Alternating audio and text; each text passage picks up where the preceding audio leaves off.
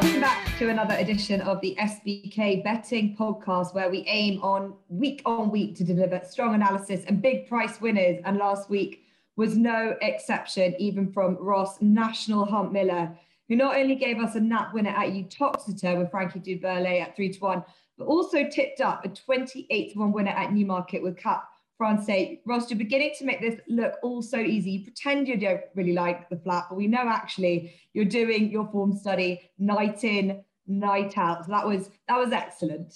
Well, getting those declarations at 30 seconds past the hour paid off, didn't it? And made use of every minute. And in Ian Williams we trust. He's a trainer in form. Brilliant. Well, much the same, we hope. We've had a couple of other good results with Black Rod, my 11-1 nap scoring at Newmarket, and two place efforts from Turntable and Aiden, who was fourth in the Guineas. And I've actually gone and backed him for the Derby, a horse that should be followed throughout this season. And the Derby and the Oaks clues is what we'll be focusing on for this podcast, as Lingfield hosts the Derby and Oaks trials. SBK are the title sponsors on the card, and we will begin this week with the SBK Lingfield Derby trial. Just the five heading to post. Walk of Stars, the 10-11 favourite, United Nations 9-2, Natural World 11-2, Lionel 8-1, and Zechariah 8-1. And as we welcome back James Millman, great to have you back. We must remind listeners and those regular to this podcast that you tipped up Kariba's anti-post, so you must be gleeing from that result. But can Godolphin, James, continue on with their stranglehold over the three-year-old colts division in this Derby trial?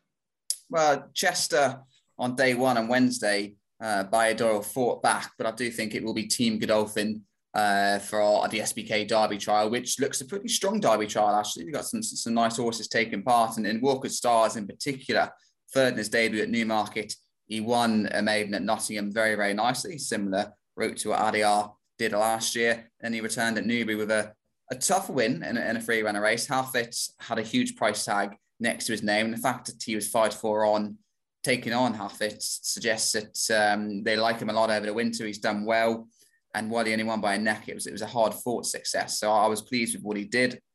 United Nations has already come over to the UK once for the Epsom Derby trial, and the fact that he got beat, only finished fourth, does suggest he's not particularly high in the Bayadora pecking order, and it might well be the other Appleby runner, son of Frankel, Natural World, who's 1-from-1 at the same Newbury meeting that your Walk and Stars won at.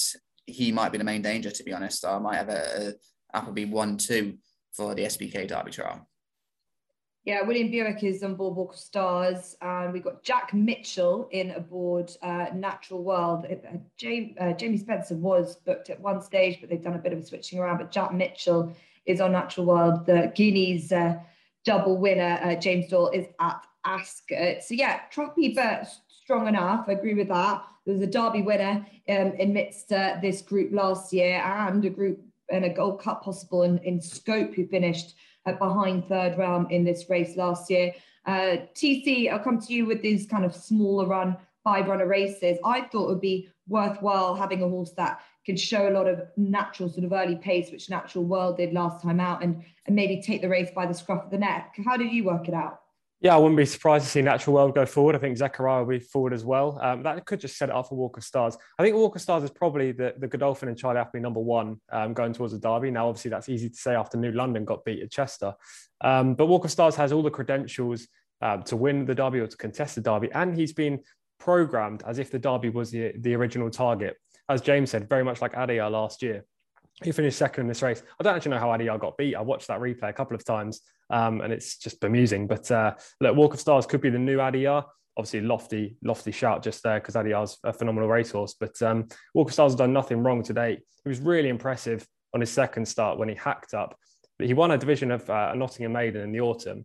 The time wasn't good. It was 2 seconds slower than the first division. But he was so green and babyish throughout the race.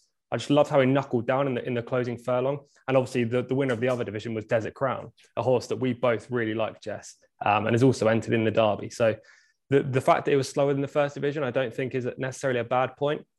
And if you're just going by visuals, there is nothing to say that Walk of Stars couldn't be a potential top-level middle-distance horse. As James said, he beat a stable companion in Hafit on his reappearance. Again, he looked like he wasn't necessarily going to get there throughout the whole race, but then knuckled down again in the closing furlong. The step up and trip will definitely suit. Hafit hasn't necessarily boosted the form. He's been beaten since at short odds, but he's still highly regarded by connections. And I just think this Walk of Stars is open to so much more improvement. He doesn't look mature or physically ready to run in the Derby just yet, but we've still got a month. He's going to be progressing all the time. I think he's a good short price favourite here, Jess. Yeah, 10-11, he's officially on rating £7 better than United Nations with a rating officially of 107. So the handicapper believes that he's a good bit clear of United Nations, who's got an official rating of 100. Ross, do you think it's as clear-cut as the obvious horses in this race? I can see why Walk of Stars is a short price favourite. He has looked visually impressive, but as TC touched on, Hafit was, beaten in a listed context the next time. Berkshire Rebel, who was behind that pair, was beaten something in the distance of 13 lengths in the Chester Vase. So I think on that basis alone, you've got to look to try and take him on when all of these colts are going to be open to some sort of improvement. United Nations, I'm certain, is a terrible price. He is only that price because he's a Galileo Coolmore horse. If he was anywhere else in the country, he'd be twice, three times that price. The horse I do like, and it's slightly price driven, is the David Mizier Lionel. He was pretty close up behind Natural World at Newbury. Natural World was impressive, but he got a fairly enterprising ride from James Doyle, I felt, whereas Lionel fell out the stalls, was slowly away, endured all sorts of trouble up the home straight. And then once he did get into daylight, took a while for the penny to drop and sort of ran home really well late on. This is a little bit further in trip. I think he's from a really nice Normandy stud pedigree, plenty of stamina in the page. The dam is a half sister to Duncan, who won the Irish St. Leger Group 1. And I just thought, stepping up in trip, there's plenty to come from him. And at the prices, he's far too big for me.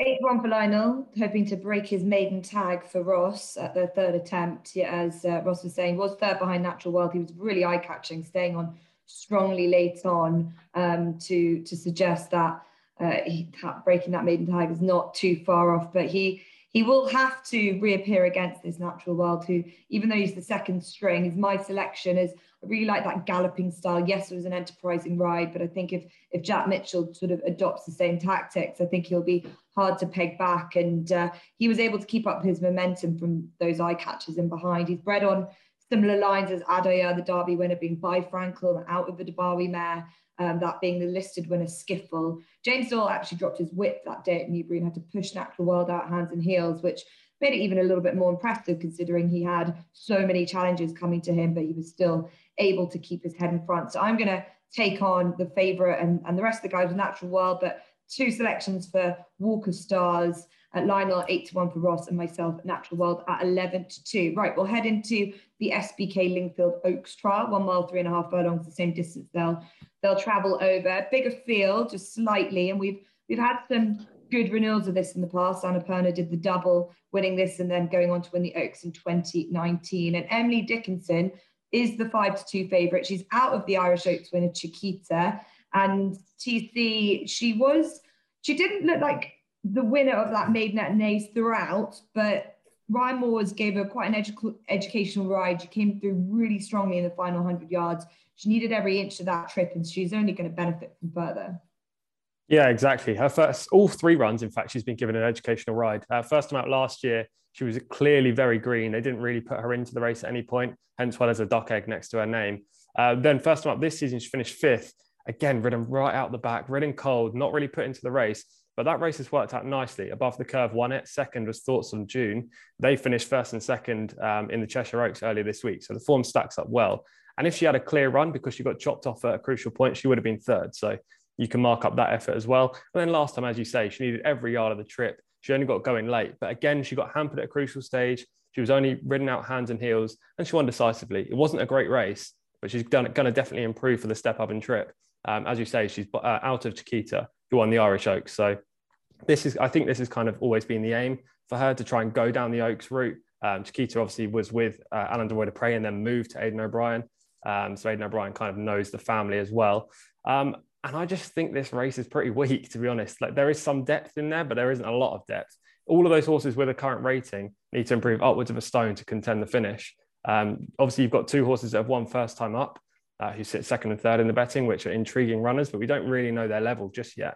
And the Gosden horse, who I actually thought would be shorter price than she is, she won on the all-weather, so she also has to prove that she handles turf.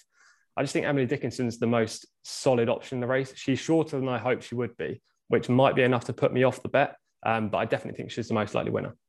Yeah, she's 5-2 favourite currently as it stands. She's one of the more notable Coolmore horses to be by the great Dubawi as well. It's really, really likeable pedigree. And as TC was saying, she's definitely been ridden to try and see how far she needs, because they've been riding her cold. It'll be interesting to see what Ryan Moore does with her here, because they obviously know that she can stay and will want this trip against some fillies that, as I say, are kind of unexposed. But James Belt Buckle, her nearest rival, she beat a 75 rated filly by a neck on her debut. So there's not a huge amount to go on there, is there really? No. There's not much form. Generally, the Lingfield Oaks Trial, it's a good opportunity for people to try and steal a bit of black type for a filly that's probably only going to be 90 at best. And we've all winners go on to do well at Epsom, but the minor places normally lacks a race that lacks a bit of strength in depth. And you've got to remember with Chiquita, the quirks that she had to dam of Emily Dickinson, and that's got to be a worry going forward. And she's been ridden very patiently, but is that because she's a little bit quirky like her mother? So I'll certainly see how she gets on with the quirks of Lingfield. Rogue Millennium for me looked a cracking buy. There's been a few come out of Shadwell, being bought well, and have won first time out. It's another horse slightly close to your heart, but Rogue Millennium, a Dubawi filly, not a great Shadwell family, actually. That's probably why she only cost £35,000 despite being a Dubawi. And she made a winning debut for Tom Clover at Wetherby for the Rose Gallery. Again, a little bit like Belt Buckle, it wasn't the strongest of races, but the fact two newcomers came clear, an odds-on shot back in third, trained by Charlie Fellows, I think the form reads quite well, and she deserves an attempt at black type. Emily Dickinson, I'm just not entirely convinced by, and the two winners, I prefer Rogue Millennium to Belt Buckle. The one we know all about is Mystic Wells, who went to Brighton, good bit of placing, won a 20 grand handicap 11 days ago. Handling Brighton, she'll handle the track well. That's Mystic Wells, and I think she'll probably get a bit of black type, but she shouldn't be good enough. So I'll take a chance on Rogue Millennium, which is a slightly disappointing Oaks Trial, but it's what it normally is, to be fair. You normally get a good winner, potentially, or fillies that just aren't quite up to this grade. But hopefully we see a bit of a star emerge, and that could be Rogue Millennium. Yeah, you have to go back to 2016. Aidan O'Brien, winner of this race, that was Seventh Heaven. But yes, Emily Dickinson, she does have all the credentials on paper, and she's also got a good amount of racecourse experience. But Mystic Wells really does hold as much racecourse experience as you need, and you've got to keep high in your mind anything that George Bowie sends out. Now the classic winning trainer, but she sets a bit of a standard with that mark of 90. So fascinating her. Rogue Millennium, I echo that. I think that I love this story that she's bought for 35,000 guineas, but was given a high amount of a solid amount of ratings from Marcus Tregoning to the Tom Clover yard before she went to the sales, and she won. She won that on debut at Wetherby, but that race has been won by some serious fillies in the past. Fanny Logan, Noonstar, they've all come out of it. So even though it might not have been the strongest, it has attracted some good fillies. So I'm with you there, James. But Ross, as we're saying, there's kind of a race of two halves. There's fillies with the experience, and there could be anything fillies as well. But you've always got to have a huge amount of respect to these Aidan O'Brien types. And she's clearly going the right way of any of them. Well, I always look, can I beat the favourite? That's my starting point of any race. And she's got a profile of a horse I'd love to take on. You know, she's, as James mentioned, the dam had a slightly suspect temperament. She's certainly been learning on the job. She hasn't looked an out-and-out superstar straight away. But then when you look through them, you'd be very disappointed if any of these were really good enough to beat her. As you touched on, Belt Buckle beat a 75 rated horse by a neck on the all-weather, so has to prove that she can do it on the turf. Rogue Millennium, Charlie Fellow's horse that she beat, is only rated 78. It was 2 lengths. Is that going to be enough? You suspect not. And is the full brother Catam is 84 rated. Mystic Wells, you respect, and you've got to respect, because George Bowie can do no wrong, whether it's 2-year-olds or handicappers, and he's now a classic winning trainer. But I have a slight suspicion that this might not be her trip. You know, Kitten's Joy, I just wonder whether she's going to want this trip. And she's unlikely to be good enough. So slightly reluctantly, the selection is Emily Dickinson, but I will be keeping my money firmly in my pocket and just watching to see whether she can step up and deliver on the pedigree that she has. Okay, interesting. Emily Dickinson for TC and for Ross. As I said, I'm going to stick with Rogue Millennium. I think that she could be an exciting filly for Tom Clover and a good pickup. I'm going to have a small each way selection as well in here with Speak, who is definitely, in terms of the rating, she comes below Mystic World. She only rated 84, but she was impressive when she won on debut. She was disappointed when she was beaten a long way by Inspiral on her second start in the May Hill Stakes. But she comes from a nice family by See the Moon.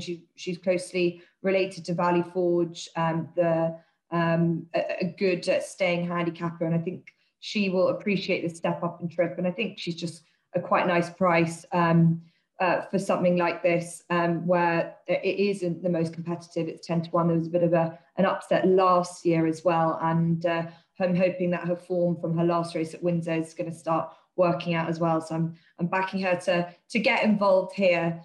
So we'll head into the next SBK race that we're going to feature, which is the Chartwell Filly Stakes, which is over 7 furlongs at 3.50 for the 3-year-old fillies and upwards. She Do's 130 favourite, Chapoya 7-2, Thunder Beauty 11-2, 13-2 for Wren's Breath, and Symphony Perfect. So I had a good look at this, and there are the two outsiders of the pack, Rosemary and Time, who's 18-1, and Lola Showgirl, who's 16-1, are the only two with winning form over 7 furlongs. Plenty of the lead protagonists here are either untested at 7 or have been beaten over this trip. So there's a couple of question marks about all of them, I suppose, TC. Or is there something that you're quite confident is going to outdo that little thought I had in my mind?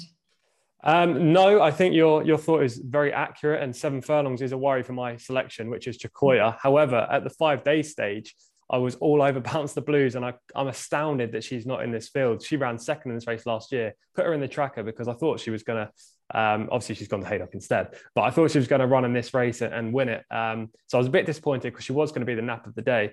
However, I think her absence paves the way for Chakoya, who's the class act in this field. As you say, most of them have stamina doubts. I think most of them have other worries as well, ground, track, the level of form that they've run to, and the likes of She Do can also race very keenly. So there are a lot of question marks about some of these. She Do actually beat Chakoya last year in the Boadicea Stakes at Newmarket, but She Do had the perfect run, race against the near side rail, had just the ideal trip, whereas Chakoya was breaking from a low gate. She did the best of any horse that broke from a low stall. She tracked across, but she was still 4 horse-widths off the rail, which is not where you wanted to be that day at Newmarket. She finished 4th, a good 4th, only beaten 3/4 of a length. I think she was probably the best filly in that race. And the fact that She Do is actually still favourite over Chakoya this time just makes Chakoya the bet in here. And she's got Ryan Moore on board, which must have been pleased to see. He's got winning form with her coming back from last September, so that's a nice jockey booking. Yeah, well, whenever Ryan Moore's on a horse, it's always a positive. I know the Twitter people, let's use people because I can think of plenty of worse words, don't like Ryan Moore, but look, this guy's an incredible rider, has been for years, riding out of his skin this week. In fact, he's just ridden a win at Chester as I speak. So look, there's no rather jockey that I'd rather on board than Ryan Moore. Yeah, he rides Chester well, and he rides Lingfield pretty nicely as well. Okay, Chakoya, they're at 7-2 for TC. I'll come to Ross next. I thought this was quite tricky, this race, competitive enough, but to that point about the trip concerns, and as TC adds, also the ground as well. There's sort of the 3-year-olds that are trying to improve on now and sort of open company, so it's quite tough. Yeah, absolutely, and I come down on one that is going to have to step up a little bit. The Kevin Philippart DeFoy trained Pearl Glory. She gets that little bit of weight for age allowance. You could say that she's got a question mark to answer over 7 furlongs, given that she was quite well beaten when she tried it at the back end of last year. But both her wins at 6 furlong, she was doing all her best work late on. She was then very unlucky in the Dick Poole Stakes over 6 furlongs, where she had all sorts of traffic problems and flew home to only just be denied, and then went to the oh-so-sharp stakes and just had no luck in running whatsoever. All the action happened up the inside rail. She was posted pretty wide on the track, and wasn't given a hard time when she was beaten. So the 5.5 length she was officially beaten is probably not a fair reflection. I'm certain she'll stay this 7 furlongs. Yes, she has to step up, but as you say, in a wide open race, I was prepared to chance her at a bit of a price. And a TC stat that just caught my eye: Ben Curtis, 11 from 43 for 26% is a pretty decent strike rate. It doesn't matter all that much to me, but it does suggest that he's going to be feeling good about things. He'll be feeling confident, and you probably do need that in a race where, when the gap's open, you have to be decisive about what you want to do. Yeah, certainly. 9 to 1 for Pearl Glory. He's been spending a lot of time with George Bowie as well, so I think a lot of those figures must be coming from the horses that he's getting on board for the classic winning trainer. Okay, so Pearl Glory then for Ross. James, how did you solve this puzzle?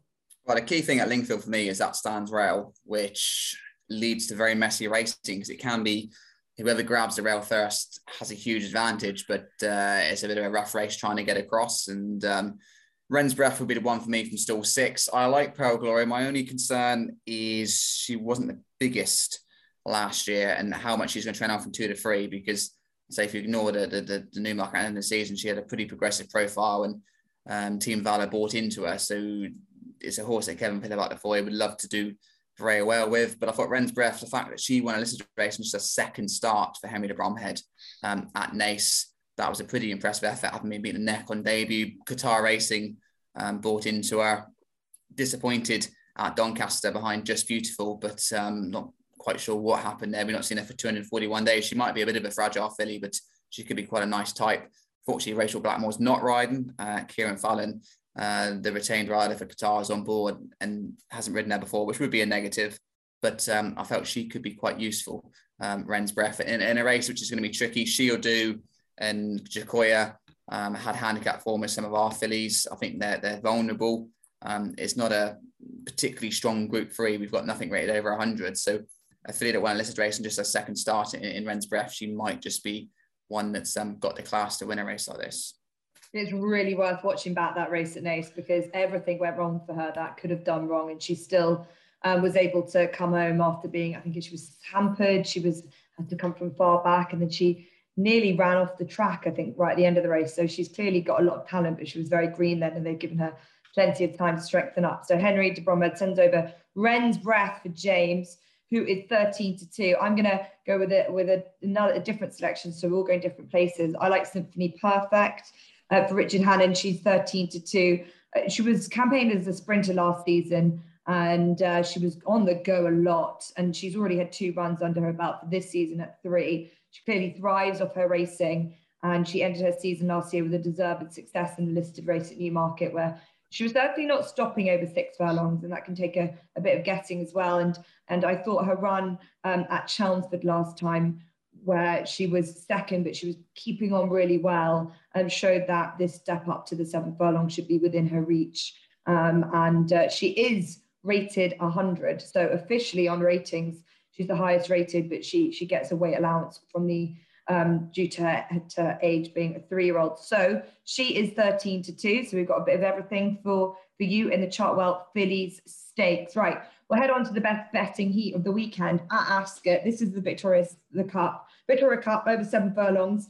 And these 7 furlong miler types will probably become a bit like our 2.5 mile chasers that we got used to over the national hunt season. We'll see a lot of these throughout the season competing against each other. And it's a good field, sort of 7 to 1 the field as it stands. Dark Shift is leading it.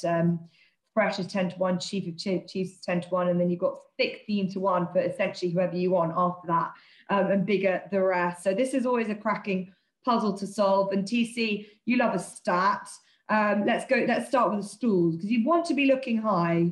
Since 2013, I've seen only 4 horses have finished in the first 4 from single figure stools. And so you don't want to be too wide on either side.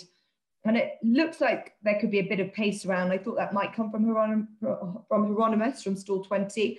How crucial do you think that stool and where you come from at Ascot is? Yeah, always on the straight course at Ascot in these big sprints, I want to be drawn middle to high. I don't think necessarily you have to be in 20 or, 20 plus. I think you need to be 15 and then higher. They tend to race towards the near side, which is obviously the high draws, but sometimes they congregate down the middle. You just don't want to be on the wing, basically. And if you're drawn low, the likelihood is you're going to be on the wing in like an arrow formation. So I have focused on those drawn middle to high. One of them is actually going towards the low draws, but hopefully not too low. I have been waiting for this kind of race for about 7 months. I love these big field handicaps. They're awful for tipsters because you're on a hard into nothing, but they're great for punters because you're going to get good value. There are two horses in here that I like. In fact, I think I've only had one winner of the Victoria Cup. So those follow me in probably thinking, okay, we need a bit of form here. But that winner was last year in River Nymph. He's back again. He's an intriguing runner. He's only £2 higher in the handicap. I just hated that reappearance run. It didn't really show enough for me. And that was just enough to put me off him. I wouldn't be surprised if he bounced right back to something like his best though. So keep him on the short list just in case. The two that I have come down on, the first one is my best bet in the race, which is Fresh for trainer James Fanshawe. James Fanshawe just does so well in these big field sprint handicaps at Ascot. Recent record doesn't tell you as much, but if you just remember back to the great days of 10, 15 years ago, he was farming these races with Jamie Spencer and Johnny Murtagh week in, week out. So I wouldn't be worried about his recent stats at Ascot. Fresh is one of the biggest eye catches of the flat season so far when he finished second on his reappearance at Kempton. You just can't win against the rail. If you switch on the cutaway to the inside, you cannot physically win. And Fresh did that and almost got up in the dying strides. It was a massive eye-catching run.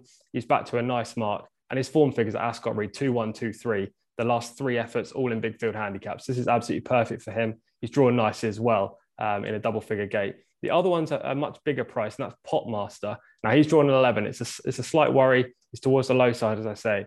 But Safi Osborne takes the ride, which I think is a great booking. That's £3 off. And Potmaster's also very well handicapped anyway, based on last season's efforts. The reappearance run is very much like River Nymph's reappearance run. Didn't show much, but that was a clear prep for this. He's a much bigger price than I thought he would be, at around 25 to 1 as well. I think Potmaster's worth a decent each way alongside Fresh.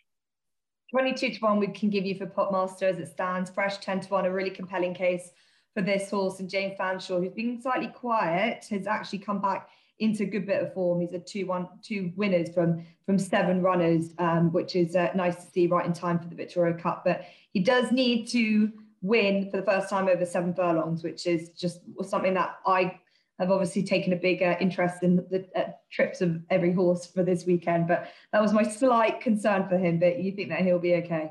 Yeah, I think it'll be fine for him. He does need everything to go right. He needs a clear passage. He tends to be ridden from off the speed, like most of James Fanshawe's sprinters. I don't think the trip's a problem with him. He just needs to be delivered at the perfect moment. Yeah, it is all about luck in this kind of race. Near side was the preferred place last year. As TC was saying, the first 12 home all came from that near side, with Zip from stall 14 heading towards the near rail and sort of leading that pack. So, Ross, have you looked at that? And is that sort of altered your thinking when it's come to this race? It is, as TC was talking, but no. No, the one I came down on is a horse I've got a lot of time for. He's a real trier. Is Ropey Guest of George Margeson. He was 6th in this, only beaten a couple of lengths last year off a £5 higher mark. I think he does like this stiff 7 furlongs. He's got some good form without winning at Ascot. He doesn't win all that much anyway, including 4th in the 2020 Jersey Stakes. George Margeson hasn't run all that many so far this year, but he's 2 from 3 in the last 14 days. So the horses are clearly in good form. And I thought off a £5 lower mark, he could go well, but I'm revising that as TC is telling me I'm drawn on the wrong part of the track. He was drawn in stall 23 last year. He's got 6 this year. So what are we thinking about that, TC? It's not. Hey, I'd rather be on Ropey Guest than Dark Shift, who's the favourite currently drawn in stall 4. Ropey Guest actually ran really well in this race last year, so I can see the logic. Okay, I'd rather be against Dark Shift. James Millman might have words for that. Well, the draw isn't great, is it? But the thing is, pre-draw, pre-Dex, he was the obvious one. He's had 4 runs at Ascot, 3 wins and a 4th. Charlie Hills has hit the ground absolutely running this season. And a lot of seemingly exposed horses have improved nicely over the winter, whereas Dark Shift was pretty progressive winning his last 2 starts. at Ascot. He's got loads of form over 7 furlongs as well, which is also pretty key. Just stall four, and that well could be a big negative, but for me, he's the best handicapped, he's the most progressive, and he's got such a good record over the track, which is a place which is really course form comes to the fore, like Ropey Guest, who's nearly always there or thereabouts in these big handicaps, picking up the places. So stall four, he may win his side and not come anywhere, and that has been the case in recent years with this Victoria Cup. So that's obviously a negative, but against us, I think he's a very nice type. If you're going to stick to ones drawn high, the Kevin Phillippart, the foy runner, Valfortino, who was second to Bless Him at Newcastle, would be a one for your high numbers, because Benoit de Sayas is a very good £7 claim. He's not having too many rides, so that what he is doing, he's getting a few winners on the board anyway, after that absence, after winning the Lincoln last year. But I just felt he could be well handicapped. If the draws are complete and that's a no-go, as TC says, he would be your high one, Valfortino. But I do think that Dark Shift is one for these big Ascot handicaps this year, and I'm not going to change my mind in case he does bolt up, but I think he's the best treated. Yeah, well, the betting is in agreement with you, 7 to 1. He could even get bigger than that because of that draw element.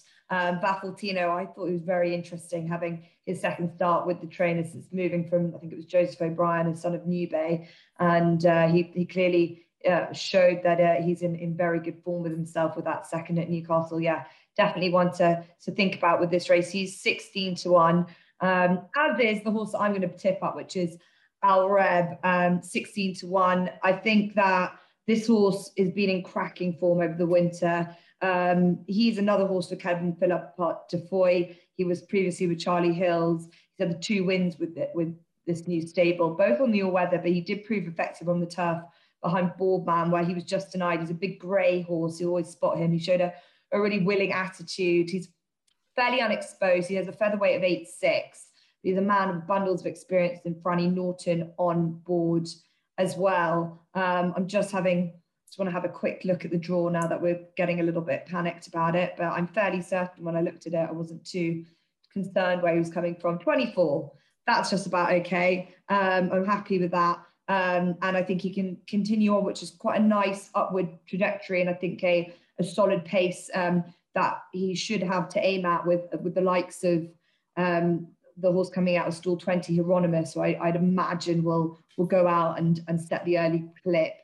He's not too drawn too far away from him, so that will pan out quite nicely with him. I'm going to give another selection, if I may, and that's the Turpinator. He's also 16 to 1, like a lot of these horses are as it stands. He won on Racecourse Debut for this yard on the all-weather, and then went to Newbury for what was a really decent renewal of the Spring Cup. He wasn't disgraced.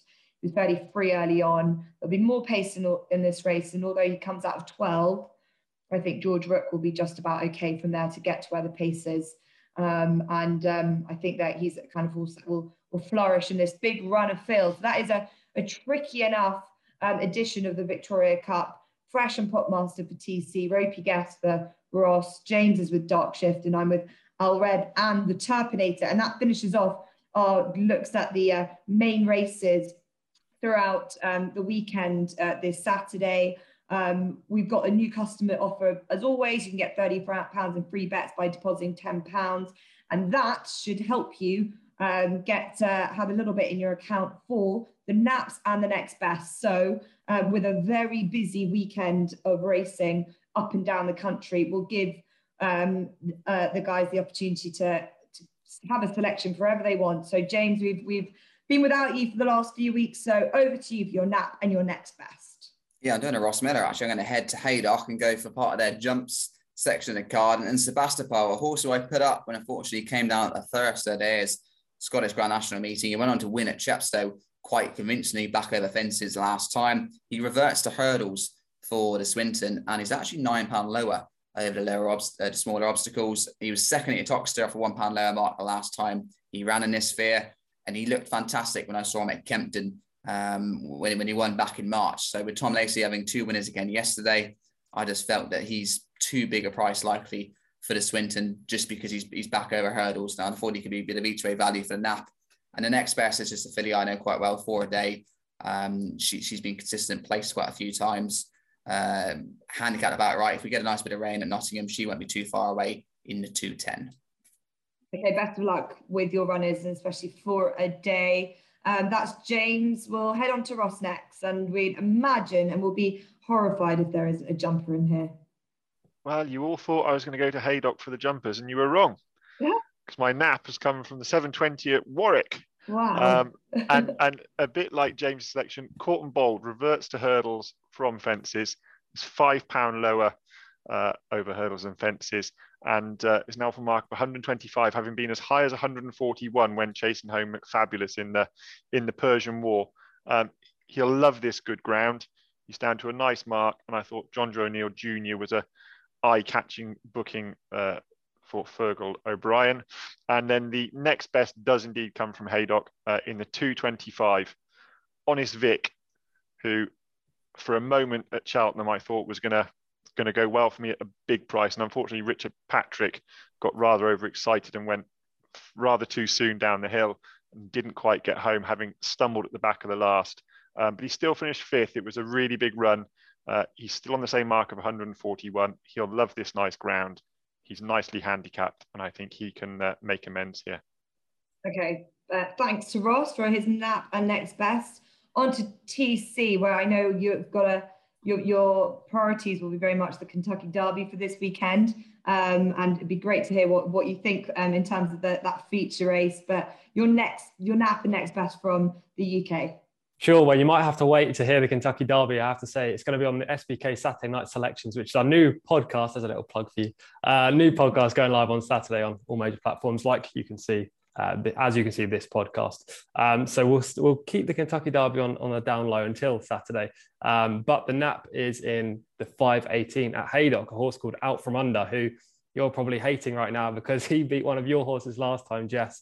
That form's actually worked out really well because Wooderton ran nicely the other day, just very unlucky to be beaten at a narrow margin. This is a pretty good 0-95 handicap, I have to say, but Out From Under looks really well treated in my view. Last year, he should have won second time up. Actually, he crossed the line in front, but he got DQ'd for hanging across the track. Then on his final start last year, he got beaten nose, chinned right on the line by a William Haggis-trained runner who's rated 87 called Vintage Choice. If that is to be believed, then Out From Under is at least as good as 86, 87. He's able to run off 82 in this race, despite winning his maiden since, beating Wooderton, who's made the form look decent next time up. I just think Out From Under will win this race, the 5:18 at Haydock. And the next best, we've already covered it, is Chiquita in the 3:50 at Lingfield. I have to say this is a rather tentative next best, purely because I didn't want to tip Walk of Stars at odds on as my next best in the SVK Derby trial, but we'll go for Chiquita in the 3:50 at Lingfield. I think she's probably the best filly in the race. She has to prove that she handles 7 furlongs. Last time out, she raced against the bias at Newmarket. I think if she can get on the right part of the track at Lingfield, she'll win this race. Okay, interesting selections to Chiquita, Out From Under for TC. I am going to go with a horse that we have already discussed on the pod, and that came from TC. You're going to have Bounce the Blues as your selection in the Chartwell Stakes, but she goes up to Haydock instead. Now, Andrew Balding, I can give him plenty of credit for a lot of things, but he's very, very good at placing horses. And I believe he's gone up to Haydock instead of going for the fillies only option because she gets weight from the geldings here. She is a horse that goes well, very fresh, as she did after a long break at Ascot, where she was just beaten by With Thanks in a listed race. Andrew has sent David Probert, his #1 jockey here, in particular to Haydock to ride her. He could be all over the country, anywhere in the country if Andrew wanted. And I think that this filly, who's now a 5-year-old, will be seeing her really good effect here at Haydock. So I've napped her in the 3:35. My next best will be Alred in the Victoria Cup at Ascot for all the reasons we have discussed on this podcast. So a lot to choose from in terms of next bests and naps throughout the weekend from Ross, from James, and from TC. Plenty of racing to look forward to. We'll be back next week to digest it, hopefully to reel out some of the winners that we hopefully have found, and look ahead to the weekend's action from next week. But make sure to like, subscribe. TC's done a little bit to make sure that you know about the additional podcast, but don't forget that this is your #1. We'll be back next week. Thanks to the guys, and we'll see you soon.